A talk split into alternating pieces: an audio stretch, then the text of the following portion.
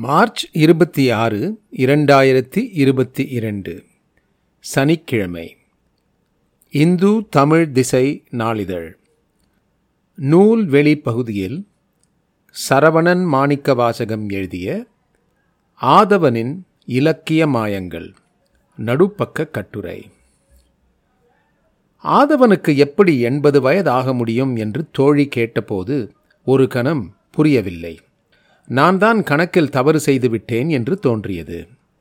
Albert கமு முதல் மனிதன் என்ற முடிக்கப்படாத நூலில் எழுதியிருப்பார் என்னுடைய தற்போதைய வயதை விட குறைவான வயதில் இருந்த என் அப்பாவின் கல்லறை முன் நிற்கும்போது அவரை என்னை விட வயது குறைவானவராக உணர்ந்தேன் என்பார். சூடாமணியின் மேதையின் மனைவி கதையில் பாட்டி இளமையில் இறந்த கணவனின் புகைப்படம் முன்பு நின்று கொண்டு எனக்கு பிள்ளையாக இருக்கக்கூடிய சிறு பையனப்பா நீ என்பாள். இளமையில் இறப்பவர்கள் பிறர் மனதில் இளமையாகவே இருந்து விடுகிறார்கள். புதுமை பித்தனைப் போலவே சாதனைகளின் நடுவிலேயே பறிக்கப்பட்ட வாழ்வு ஆதவனுடையது. கிட்டத்தட்ட அறுபது சிறுகதைகள் இரண்டு நாவல்கள் மட்டுமே எழுதிய ஆதவனை இன்றும் வாசகர்கள் கொண்டாடுகிறார்கள். சிறு கதைகளிலும் நாவல்களிலும் ஒரு சேர சாதனை படைத்த வெகு சில எழுத்தாளர்களில் இவரும் ஒருவர். ஆண் பெண் உறவு சிக்கல்கள் நடுத்தர வர்க்க மனிதர்களின் பாவனைகள் பாசாங்குகள் இவையே ஆதவனின் கதைகளில் திரும்ப திரும்ப இடம்பெறும் விஷயங்கள். ஆதவன் கதைகளின் ஆண்கள் தைரியமில்லாதவர்கள் பெண்கள் வார்த்தைகளில் வாழ்வீச்சு நடத்துபவர்கள் தீர்க்கமானவர்கள். ஆதவன் அதிக அளவில் ரசிகைகளை கொண்டிருப்பதற்கு இதுவும் கூட காரணமாக இருக்கலாம். அப்பர் பர்த் என்ற சிறுகதை ஐம்பது ஆண்டுகளுக்கு முன் வந்தது. இன்றும் பொருத்தமாக இருப்பது. சமூக படிநிலையில் மிக விரைவாக முன்னேறுவதற்கு நாம் என்ன விலை கொடுக்க வேண்டியிருக்கிறது என்பதை பற்றிய கதை. சிதம்பரத்துக்கு மற்றவர்களின் போலித்தனம் தெரியும் அளவுக்கு தன்னுடைய போலித்தனம் கடைசி வரை தெரியாது. அபர்ணாவின் மூலமாக பாலுவின் அம்மா மூலமாக ஆதவன் சிதம்பரத்துக்கு சொல்ல நினைப்பது என்ன? எதை இழந்து எதை பெறப்போகிறான் சிதம்பரம்? அழகில்லாத கணவர்களை மனமுடிந்த அழகான பெண்கள் எளிதில் வசப்படுபவர்களா? ஒரு சிறுகதையில் எத்தனை இழைகள்? கடைசியில் மணிவண்ணனை காரோட்டச் சொல்லிவிட்டு இந்திராணியின் தோளில் கை போட்டுக்கொள்வது எவ்வளவு பெரிய சரிவு? வீணை விரல் மனம் என்பது மற்றொரு சிறுகதை. தலைப்பில் இருக்கும் மனம் செய்யும் மாயம்தான் கதையே. குறிப்பாக சொல்லப்போனால் ஒரு வகையான வைக்கேரியஸ் என்னும் இரவல் உணர்வுதான் மொத்த கதையே. ராமனிடம் ஏன் அம்மா பெண் இருவரும் புகார் அளிக்கவில்லை? மனைவிக்கு பெயர் கூட இல்லை. அவளால் தான் மொத்த கதையுமே. அவள் ஏன் வீணை கற்றுக்கொள்ளப் போகிறேன் என்று சொல்லிவிட்டு இவர் முகத்தை துழாவ வேண்டும். இவர் ஏன் அவள் பார்வையை தவிர்க்க வேண்டும்? இதுபோல பல கேள்விகள் கேட்டுக்கொண்டால் ஆதவன் இந்த கதையில் செய்திருக்கும் மாயம் விளங்கும். சிவப்பாக உயரமாக மீசை வச்சுக்காமல் என்பது ஆதவனின் கதை.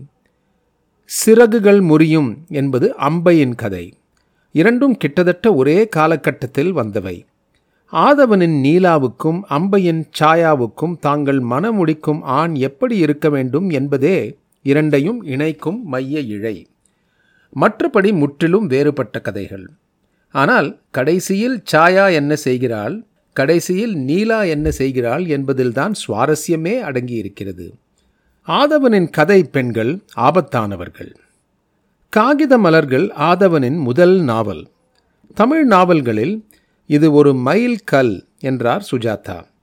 காகித மலர்கள் முழுமையான நாவல் அரசியல் சுற்றுச்சூழல் டெல்லி வாழ்க்கை அதிகாரிகள் குமாஸ்தா உலகம் என்று அதில் இல்லாத விஷயமே இல்லை. ஆயிரத்தி தொள்ளாயிரத்தி எழுபத்தி ஏழில் எழுதப்பட்ட நாவல்.